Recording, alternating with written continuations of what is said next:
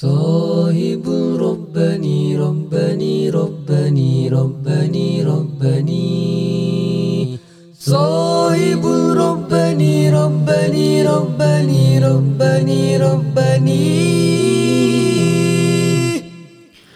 Selamat datang ke rancangan Para Sahabat bersama kami. Okey, podcast ini ditajakan khas oleh Istiqomah Terror. Ianya menjual barangan-barangan seperti beg, pakaian dan macam-macam lagi. Tidak lupa kepada penaja kita dari The 99, sebuah bisnes yang men- menjualkan makanan-makanan western fusion dicampur adukkan dengan makanan Melayu. Anda boleh lungsuri ke laman Instagram page the.90.9 ataupun hubungi mereka di talian 9750 7611. Now, it's on to the show. بسم الله الرحمن الرحيم الحمد لله الحمد لله رب العالمين والصلاة والسلام على مرسلين سيد الأول والآخرين سبحانك لا علم لنا إلا ما علمتنا إنك أنت العليم الحكيم ربي لي صدري ويسر لي أمري واحلل عقدة من لساني يفقه قولي أما بعد قال الله سبحانه وتعالى في كتابه الكريم يا أيها الذين آمنوا اتقوا الله حق تقاته ولا تموتن إلا وأنتم مسلمون yang bermaksud Wahai orang-orang yang beriman Bertakwalah kamu dengan sebenar-benarnya. Dan janganlah kamu mati Melainkan kamu mati sebagai seorang Islam. Ya bersama kami hari ini uh, Ustaz Muhammad Ghazali. Ya, Ustaz hari ini kita nak bincangkan Tentang Kisah Nabi. Yang mana Nabi Setelah Nabi dicela Dicaci, dimaki oleh Puak-puak yang Yang kita kenali sebagai Abu Lahab Dan juga uh, Abu Jahal uh, Puak-puak ni lah So Selepas tu Apa Nabi bikin Ustaz Boleh Ustaz terangkan kita Penuh sepenuhnya InsyaAllah Assalamualaikum warahmatullahi taala wabarakatuh. Waalaikumsalam Alhamdulillah wassalatu wassalamu ala Rasulillah wa ala alihi wa sahbihi wa mawala. Ya kalau kita lihat dan kaji sedikit sebanyak berkenaan dakwah Nabi sallallahu alaihi wasallam. Jadi dalam dakwahnya itu bukanlah mudah. Eh bukan senang ataupun perjalanan dakwahnya itu penuh dengan kegembiraan, kesukaan, hmm. tidak. Kerana Nabi wasallam berdakwah dengan orang-orang kafir Quraisy yang berada di Mekah tu hmm. oleh kerana mereka sudah boleh dikatakan ribuan tahun hmm. ribuan tahun berag, beragama ataupun sebagai orang penganut penyembah Berhala, berhala. eh? ya. Jadi oleh kerana terlalu lama dakwah apa ni mereka punya Ajaran, ya. ajaran tu, fahaman tu. Jadi ini bukan satu perkara yang mudah lah. Hmm. Bukan satu perkara yang senang. Tapi Nabi SAW mempunyai strategi. Ya, dia ada cara dia. Ha, taktik ataupun strategi untuk bagaimana nak ber, berdakwah. Hmm. Dia mula-mula yang dia dakwahkan itu secara sembunyi-sembunyi lah. Oh. Ha, dengan secara sembunyi-sembunyi. Kerana apa? Tak boleh terang-terangan. Ya, walaupun ha, dakwah penyampaian agama tu perkara yang benar tu betul. Tapi kita nak kena tengok juga. Dalam sudut masyarakat Kena Ustaz. tengok juga. Gitu juga dengan kalau kita tahu sesuatu perkara tu benar, betul, eh, hukumnya Betul. Ha, yang dikehendaki Allah tu hukumnya ialah macam um, wajib. Oh. Tetapi kita lihat orang itu tak melakukan kewajipan. Hmm. Ha, orang tu tak melakukan perkara yang dituntut oleh Allah Subhanahu Wa Taala. Walaupun perkara itu benar apa yang kita nak sampaikan, nak tegur kepada orang tapi ada ikut nak kena ada dia punya cara dia. Hmm, kira beradab lah Ustaz. Ha, eh? beradab dengan cara yang tertentu bukan. Terus walaupun benda tu kebenar, satu kebenaran tapi kita nak kena tengok. Hmm. nak kena tengok beberapa aspek. Betul betul. ha, kita nak tengok keadaan orang tu macam mana. Ni sekurang-kurangnya lah. Eh, dia ada banyak perkara yang perlu kita lihat dulu sebelum nak menyampaikan kebenaran. Hmm. ha, nak kena tengok orang tu punya mood macam mana. Ha, nak kena tengok boleh sampaikan ke tidak dalam keadaan begitu sesuai ke tidak ha, jadi begitu jugalah ha, cara dakwah Nabi sallallahu alaihi wasallam ni dengan cara sembunyi-sembunyi dahulu Hmm. ha, sembunyi-sembunyi tidak terang terang-terangan lah Jadi kerana apa kalau buat terus begitu walaupun perkara itu benar, perkara itu dari Allah Subhanahu Wa Taala tapi kalau uh, dengan secara yang berani tidak halus kita fikirkan dia punya cara maka membahayakan diri kita oh. sendirilah. Bila dah membahayakan diri kita sendiri itu yang boleh membuatkan apa yang kita nak sampaikan tu tak tercapai lah. Ah. Eh? Ha, jadi Nabi SAW walaupun jaga punya jaga juga pun itu pun kena jugalah. Hmm, waktu tu eh? sampai ha, semua kita tahu kan dia. bagaimana Abu Lahab, Abu hmm. Jahal, ha, ni abu-abu ni semua. betul, tapi betul, ada betul. juga abu yang baik lah. Eh? Ha, ada juga tapi yang terkenal ni dua abu ni sampai hmm. riwayat mereka semua eh, apa yang telah mereka lakukan kepada Nabi sallallahu alaihi wasallam semua ada termaktub uh, di Allah abadikan cerita itu dalam al-Quran. Hmm, hmm, hmm. Seperti ada surah Lahab semua kan? Uh-uh. Uh, semua uh. tahu eh surah apa tu? Masad ataupun surah uh, uh, Lahab. Itu juga ada ayat-ayat potongan al-Quran yang menceritakan mengkisahkan Abu Jahal bagaimana Allah ada sebut dalam Al-Quran sebagai apa Abu Jahal ni dia walaupun dah datang kebenaran tapi dia tidak mau membenarkan.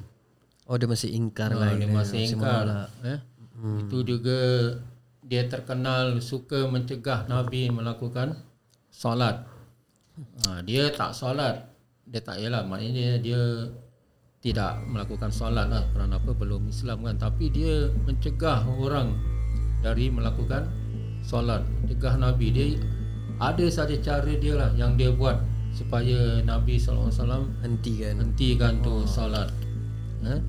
jadi ada perkara ada kala Nabi solat dia dapat mengapa ha, dia dapat uh, cegah tapi ada perkara yang dia tak boleh cegah. Ha, contohnya Ustaz? Ha, contohnya misalnya satu ketika tu Nabi SAW sedang melakukan solat dia memang nak cegah Nabi lah nak berhentikan solat Nabi tu hmm. tapi dia lari ke belakang maknanya hmm. dia ghostan dia, tak jadi eh. ha, tak jadi ha. eh dia ghostan jadi orang-orang yang ada samping dia tu tanya kepada dia kenapa engkau tak teruskan ha, dia kata aku tak boleh nak teruskan kerana apa waktu Nabi SAW solat tu dia apa lihat parit dari api Ha, misalnya kat belakang Nabi tu ada satu parit yang lubang panjang gitu kan. Mm-hmm. Ha, parit lah. Lepas tu ada api keluar. Api membara ha, macam besar gitu eh. Mm-hmm. Ha, membara. Lepas tu dia kata ada lihat seperti ada sayap-sayap macam burung gitu. Oh. Ha, ada macam sayap-sayap. Tadi apa tu? ha, tapi bila sahabat tanya kepada Nabi SAW apa yang berlaku ke atas Abu Jahal tu. Hmm? Nabi kata Mujurlah Dia mundurkan diri dan dia beredar. Kalau tidak Kalau dia ke depan Dia paksa diri dia hmm. Pasti. Ha, Nabi sebut tu malaikat. Malaikat yang ada di situ Pasti akan mengkoyakkan Dia punya badan Macam, macam kertas ni kan ha, Siap lah eh? Dari kepala Bahagian paru-paru Tinggal. Maksudnya berkecai lah. Dia punya ha, dia punya tubuh dia tu. Perjuangan tapi dia. itulah masalahnya dia dah nampak tu semua. Mm-mm. dah nampak tu. Satu kejadian yang luar biasa kan. Yang Allah tunjukkan. Tapi oleh kerana diri dia tu tak nak ikut kebenaran. Mm-mm. dia dah nampak tu benda-benda yang benar. Tapi dia tak mau ikut kebenaran tersebut. Uh-huh. Jadi ada juga memang Allah kasih dia peluang juga. Ya Allah memberikan dia peluang supaya dia ber uh, supaya dia insaf bertaubat ikut jalan Nabi sallallahu alaihi wasallam. Macam tadilah peristiwa tadi hmm. itu kan. Uh, itu salah satunya yang ada lagi lain cerita kisah yang dia korek lubang tu. Ha pernah dengar? oh belum pernah dengar. Ha. Belum pernah dengar belum pernah dengar Ha, itu pasal ada pepatah Arab mengatakan sesiapa yang mengorek lubang dia akan jatuh ke dalam lubang tu. ha, ni kerana kisahnya Abu Jahal ni lah. Ah. Ha, dia punya cara dia memang nak menyakiti Nabi, nak sekat dakwah Nabi dan untuk last kali yang paling ekstrim tu dia nak sampai bunuh Nabi lah sallallahu alaihi wasallam. uh, walaupun Nabi tu apa sebagai anak saudara dia patutnya kita kena ni kan uh, menyayangi sayang suka bersyukur anak saudara aku ni menjadi seorang utusan Allah uh-uh. eh, Tuhan. Tapi ni tidak pula. Uh, jadi satu hari tu sampai ke peringkat dia nak bunuh lah. Uh, dia nak bunuh Nabi dan dengan sendirinya nak menyekat menghentikan dak dakwah oh. Nabi. Jadi apa dia buat? Dia panggil Nabi SAW datang ke rumah dia. Hmm. Dia panggil dia, dia gunakan dia punya messenger dia punya ni lah utusan yeah, dia. Kira tukang, ha, tukang, tukang panggil Nabi lah. Ha, jadi sebelum tu dia action sakit. Ha, dia pura-pura sakit. Jadi dia dekat dalam bilik dia tu, dekat katil dia tu sebelum nak masuk jumpa ke jumpa dia tu, uh-huh. dia dah korek lubang kat dekat situ kat dalam bilik dia tu. Oh kira dia nak kasih trap dekat Nabi untuk supaya Nabi jatuh lah kat dalam. Ha, dia ah. nak trap Nabi lah supaya Nabi jatuh ke dalam lubang tu. Yalah lubang dia agak tinggi sikit lah jadi Nabi tak boleh panjat. Ha, lepas tu apalah dari atas mungkin dia bunuh lah kan. Hmm. Ha, dia pakai senjata ke apa ke. Ha, tu jahatnya lah. Ya, Abu Jahat ni. Jadi bila Nabi SAW datang, Malaikat Jibril pun ha, memberitahu kepada Nabi jangan masuk eh jangan masuk ke dalam bilik itu. Kerana apa? Abu Jahal ada ni lah tipu daya dia nak uh, menceburkan mengenakan Nabi, Nabi eh, semua. dalam, dalam lubang tu. Jadi dia panggil lagi Nabi. Nabi bila Nabi pergi dia panggil Nabi Nabi cubalah datang lagi lah eh Ha, cuba datang. Oh, padahal Nabi waktu tu tahu yang Abu Jahal nak kenakan dia tapi tetap dia datang. Ha, ya, itu sifat-sifat dia lah. Dia Nabi memang tinggi lah akhlak hmm. dan adab dia tu. Betul betul. Jadi tak apalah second ha, cubalah second chance ni bagaimana. Jadi ditegur lagi lah oleh ini malaikat kan hmm. dari lepas tu Nabi terus pergi beredar jauh lah dan dia tahu yang Nabi takkan masuk ke dalam bilik tu dia pula dia lupa yang dia dah korek, uh, korek lubang tu dia pula datang apa dia pula inilah turun di katil tu dan kejar Nabi. Dan tak ingat yang dia sudah korek lubang tu. Jadi dia pun jatuh. Dia pula yang jatuh. Jadi bila ada orang-orang yang nak selamatkan dia semua tak boleh. Tak boleh nak angkat dia ke nak capai dia ke dari lubang tu. Padahal lubang tu okey lah kalau orang ulur satu tangan gitu kan? Hmm. dah boleh tak angkat lah dah boleh keluarkan. Tapi ni ramai yang buat begitu tak boleh. Ha. Puasa mana? Allah. Ha. Allah Taala biar ni eh. Lebihan besaran Allah lah perasaan dia oh, tu tak terangkat tak terkeluar ha. orang tu. Dia Nabi ha, itulah kasihan pula kalau kita orang dah bermusuhan dengan oh, kita mesti kita macam kita ha, kita mesti padan fikir, muka lah. Ha, dah cakap-cakap eh. Padan muka kau lah. Memang layak lah sajak kau dapat balasan ni. Betul betul. Kita biasa ni gitu eh. Tapi kalau Nabi tak lah. Nabi lain. Allah. Pasal Nabi punya akhlak sangat mulia tinggi sehingga Allah sendiri puji Nabi. Mm-mm. Allah sendiri Allah sebutkan dalam Al-Quran wa innaka la'ala khuluqin azim. Tu Allah sendiri yang ini akui. Ha, bukan kita ke orang lain akui kita punya kebaikan. Kalau kita sendiri mengaku-ngaku boleh lah. Ha, ha, ha, orang lain pun mengaku ha, kita boleh kata eh, kita bayar ke pakat dengan orang ni eh, kau depan orang. Ha, betul, kau pujilah aku eh. Kasih kau nanti 50 dolar ke apa. Dan tunjukkan kebaikan aku lah. Ha, jadi orang percaya ke aku. Ada eh orang buat gitu kan? Oh, ada. Sekarang ha, banyak. Tapi kalau Nabi SAW lain, Allah sendiri yang uh, menyatakan mengakui akan akhlak Nabi yang tinggi ni. Yang luar biasa. Eh, yang luar biasa. Jadi bila dah demikian, Nabi datanglah bila Abu Jahal panggil dalam lubang tu minta tolong. Mm-hmm. Jadi Nabi datang berikan pertolongan. Nabi datang berikan pertolongan. Nabi ulur tangan, dah tercapai. Dia dapat dia ha, dah boleh sampai. Dia pun nak naik Iran. Eh kenapa tadi ramai kawan-kawan aku ulur tangan tak sampai. Nah, ulur tangan nak bantu ni tak boleh tercapai engkau ni boleh boleh ni aku boleh tercapai engkau. Oh, kan dia biasa. terima kasih kepada Nabi bahkan dia mengejek Nabi lagi. Oh, engkau ni ada ilmu sihir pula. Ah, Macam-macam kena Apa yang kelebihan mukjizat Nabi dia kata kau punya ilmu ni sihir kau ni kuat lah. eh bukan dia puji Oh. insaf ke. Dahsyat eh. Pada dah tolong tau Ha, mudah-mudahan kita tak macam itulah hati kita tu tak seperti nauzubillah min zalik. Tak seperti itu eh Abu Abu Jahal. Jadi dah dapat pertolongan Nabi sallallahu alaihi wasallam dia uh, bahkan mengejek pula pada Nabi bukan nak insaf. Jadi itulah Dia selama hidup dia Dia tak pernah berhenti Mengejek Nabi lah eh Ha, dia ada saja mengejek, mencela, eh, menyakiti dengan kata-kata dia, dengan perbuatan dia. Nah, dia menyuruh orang hmm. itu juga sampai tahap tu lah sampai nak membunuh Nabi. Jadi Nabi sallallahu alaihi wasallam punya ujian cobaan dia tu nak berdakwah tu memang bukan mudah lah.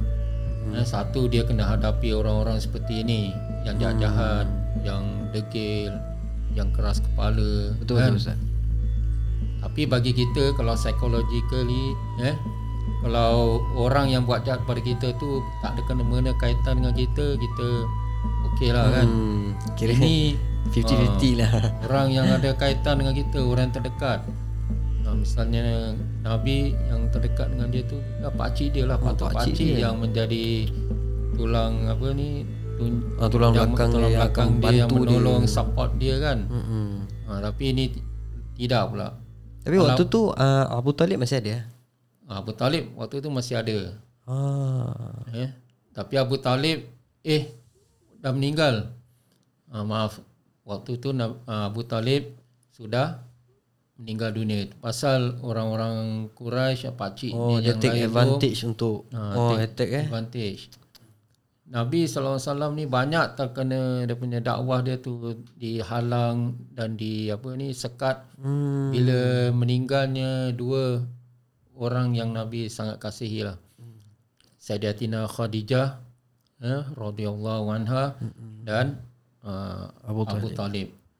Dia. Ah, tu yang dia Ini betul-betul dua sedih, sebenarnya yang paling kuat lah. Kalau ada dua ni memang Arab Quraisy yang kafir yang macam Abu Jahal Abu Lahab semua tak berani jentik dengan Nabi. Oh tak ada tu dia ekstrim sampai macam aduh. Eh, ni dua kalau ada memang tak boleh lah mereka buat apa-apa. Tapi bila ni dua eh uh, apa ni isterinya dan pakcik dia meninggal barulah yang lain berah beranilah hmm. sampai membunuh nak membunuh Nabi sallallahu alaihi wasallam eh. Jadi uh, ujian dakwah di Mekah waktu itulah. Mm-mm. Uh, keperitan yang dihadapi Nabi selama lebih kurang tiga tahun. Tiga tahun. Tiga tahun eh Nabi Ha? Lama tau tiga tahun. ha, lama Hari-hari face benda yang sama dia kena sama-sama. Jadi uh, tempat pusat tarbiyah yang dia gunakan untuk berkumpulnya mereka yang telah beriman kepada Nabi Hmm. adalah di rumah Al-Arqam bin Abil Arqam. Ah, Arkam ada arkam betul. Uh, kalau awak pernah pergi ke uh, Mekah di Masjidil Haram tu dekat dengan Bukit Safa itu ada dulu rumahnya Al-Arqam bin Abil Arqam ni di situ. Dia dekat dengan bukit di belakang bukit Safa. Dan ada diabadikan tempat tu. Tapi sekarang nampaknya mereka telah lenyapkan lah. Ah, betul betul. Ha, padahal say- sayang eh. Itu kalau menjadi satu Ah, tapak. tanda tapak boleh lah. Okey Ustaz Ustaz maaf agak uh, masuk campur sikit. Okey, saya ada soalan. Uh, kirakan bila Nabi di dihina, dicaci, apakah reaksi Nabi? Macam mana Nabi um, punya reaksi lah bila dapat tak caci ni, kencaman ni semua apa macam mana Nabi ni react? Nabi SAW apabila mendapat menghadapi sesuatu hinaan, cercaan, Nabi tidak macam terus melenting ke, mengamuk ke. Pasal dia dia very pure. Nabi ni very pure. Dia tak ada dia uh, perasaan sama macam kita. Yang kita ni senang lenting. Eh, Tak Nabi tak macam gitu. So we we can accept the fact yang walaupun kena kencaman ke apa dia tetap dia dia tetap sabar. Eh, Macam kita tadi setuju dengan Ustaz kan Dia punya perjuangan dia Walau macam mana Kalau kena kita memang lah Of course kita dah marah lah apa Tapi betul juga cakap Ustaz Pasal dia very pure Dia tak boleh Ada sifat macam gitu Tengok dia punya Kalau cakap macam dia very humble gitu. Dia ah, dia memang of course lah very humble lah semua orang. Uh, so dia punya humble is not sama macam kita, dia punya uh, nasihat tak sama macam kita, dia punya macam-macam lah, semua tak sama macam kita. Uh, so itulah bila kita renungkan balik sejarah dia macam nak pertimbangkan dia malu juga kita. malu ustaz. Memang kalau nak bandingkan kita punya akhlak dengan Nabi jauh lah. Mm-mm. Andai kata kalau lah kita dapat jumpa dia lah. Andai kata kalau dia ada dengan kita sekarang. Macam mana? dengan kita punya cara, gaya kita, dengan mak berbual kita, makan kita pun kita segan lah mestilah segan ya. Uh, jadi tu. Sabaran dia terlalu tinggi lah. Mm-mm. Nabi sallallahu alaihi wasallam ni. Kita pernah tahu juga kan dengan cerita bagaimana Nabi pernah dilontar Ha, Nabi pernah dilontar dengan batu sampai luka kaki dia, betis dia Itu kan. itu yang uh, Dia dia boleh lontar sabar, batu tu dia kena tak salah bukan dekat Mekah kan?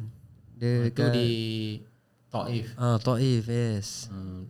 Tapi uh, saya pernah dengar satu orang ceritakan saya dekat Taif tu dia dilontar batu hmm. uh, pada waktu dia. Tapi kalau kita tengok sekarang zaman sekarang musim sekarang banyak yang kat Taif semua yang warak-warak tau. Pasal Nabi ada doa dengan orang. Ah, hmm.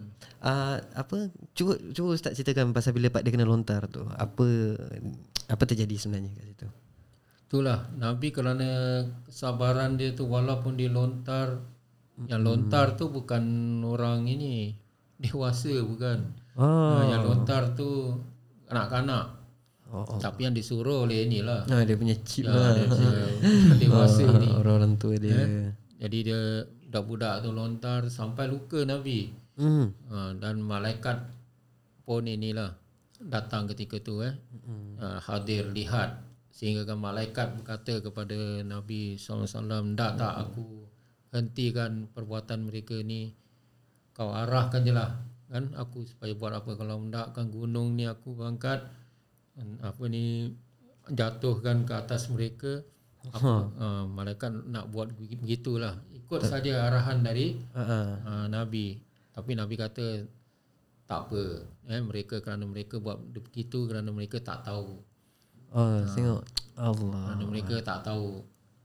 Jadi Nabi sifat maaf dia tu eh kemaafan yang diberikan. Hmm. eh, malaikat tanya kalau mereka tak nak beriman juga bagaimana? Tak apa Nabi kata eh nanti kalau mereka tak beriman mudah-mudahan akan datang anak-anak mereka nanti. Oh. yang beriman. Tapi malaikat tanya kalau anak-anak mereka tak beriman juga ah, nanti mungkin cucu dia cucu mereka. Tu dia eh. Nabi punya apa harapan dia tu. Ha, kalau satu orang maknanya ada nanti yang inilah pengganti lah. Hmm. ha, kalau bapa dia tak ini nanti anak pula. Anak. Kita ada harapan pada anak dia kalau kita lain eh kita Oh. kalau dah marah kan saja bapa dia tujuh keturunan dia Betul. Tapi tapi you guys perasan tak? Nabi bila dah kena gini pun dia still have hope for others. Tahu dia masih ada harapan untuk orang yang walaupun orang tu jatuhkan dia ke apa ke mengata, dia masih ada harapan. Tapi apa macam tadi ustaz cakap kalau kena kita habis uh, tak ada harapan. ha, sudah terbalik. Ha, jadi kat situ ada ada problem Sampai dia. tujuh keturunan orang tu kita ni Betul ustaz. betul. tu Ha. Tapi uh, saya nak tanya satu soalan uh, Bila Nabi kena uh, lempar batu uh, Sahabat-sahabat Nabi semua ada dengan Nabi ke Atau masa tu Nabi keseorangan Masa tu di Taif, Taif tu dia keseorangan Nabi.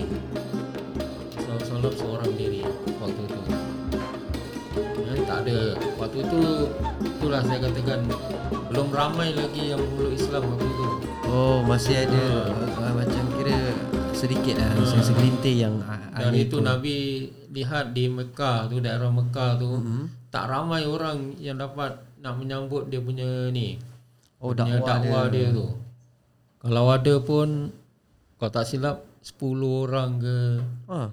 Ha, yang kita kenal lah yang yang yang kita kenal yang tahu Bakar. yang dah terima lah tu. Macam Zaid bin Harisa Sayyidina Ali eh, Sayyidina Abu Bakar isteri Nabi SAW betul juga dengan sahabat-sahabat yang lain Sayyidina Osman lagi siapa? Uh, Abdul Rahman bin Auf Oh, itu. Sa'ad bin Abi Waqqas.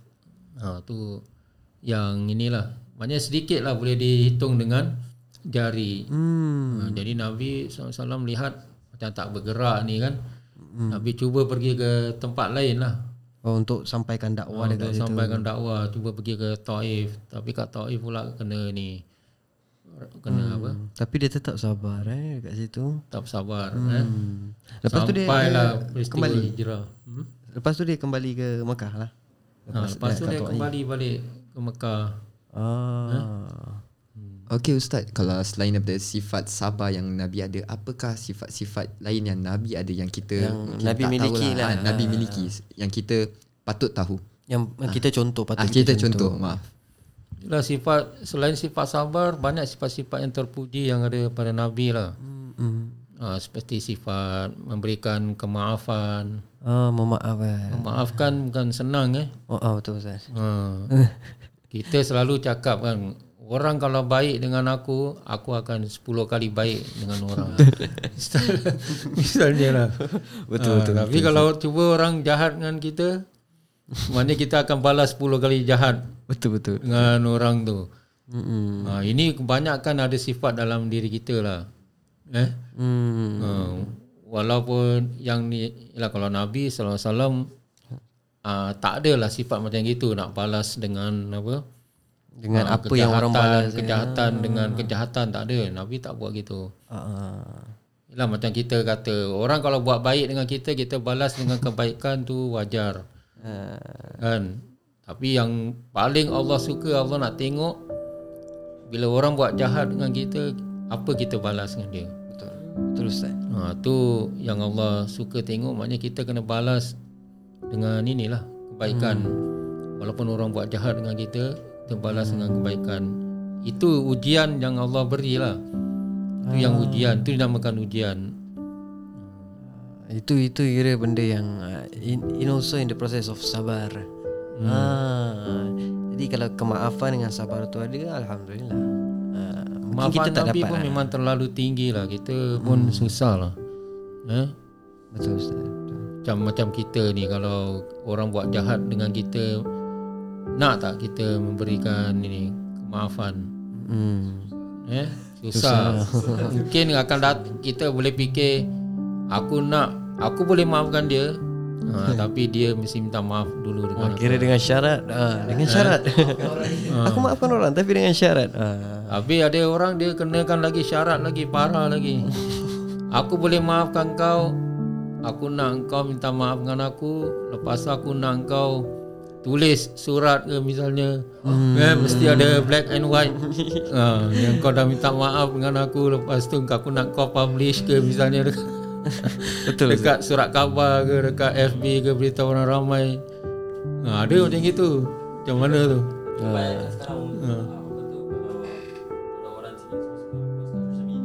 Ah, sekarang more to social media. Okay, itu kita I, I think that's the best uh, topik untuk kita buka for next punya episode. Okay guys, uh, sekarang kita dah penghujung uh, uh, podcast kita. Okay, podcast ini ditaja oleh uh, Istiqomah Terror dan juga The 99. Okay, um, kalau anda ada soalan-soalan yang terperinci yang ingin ustaz jawab atau soalan-soalan lah apa-apa mengenai akidah ke akhlak ke mungkin pasal hidup ke. pun boleh guys. Uh, boleh uh, message kita Yes, DM aja dekat ya ya je atau boleh PM saya di QILSYR dekat uh, Instagram. Uh, ya, itu je. Jangan lupa tanya Ustaz jawab Dah, kita jumpa di lain kesempatan. Assalamualaikum warahmatullahi wabarakatuh.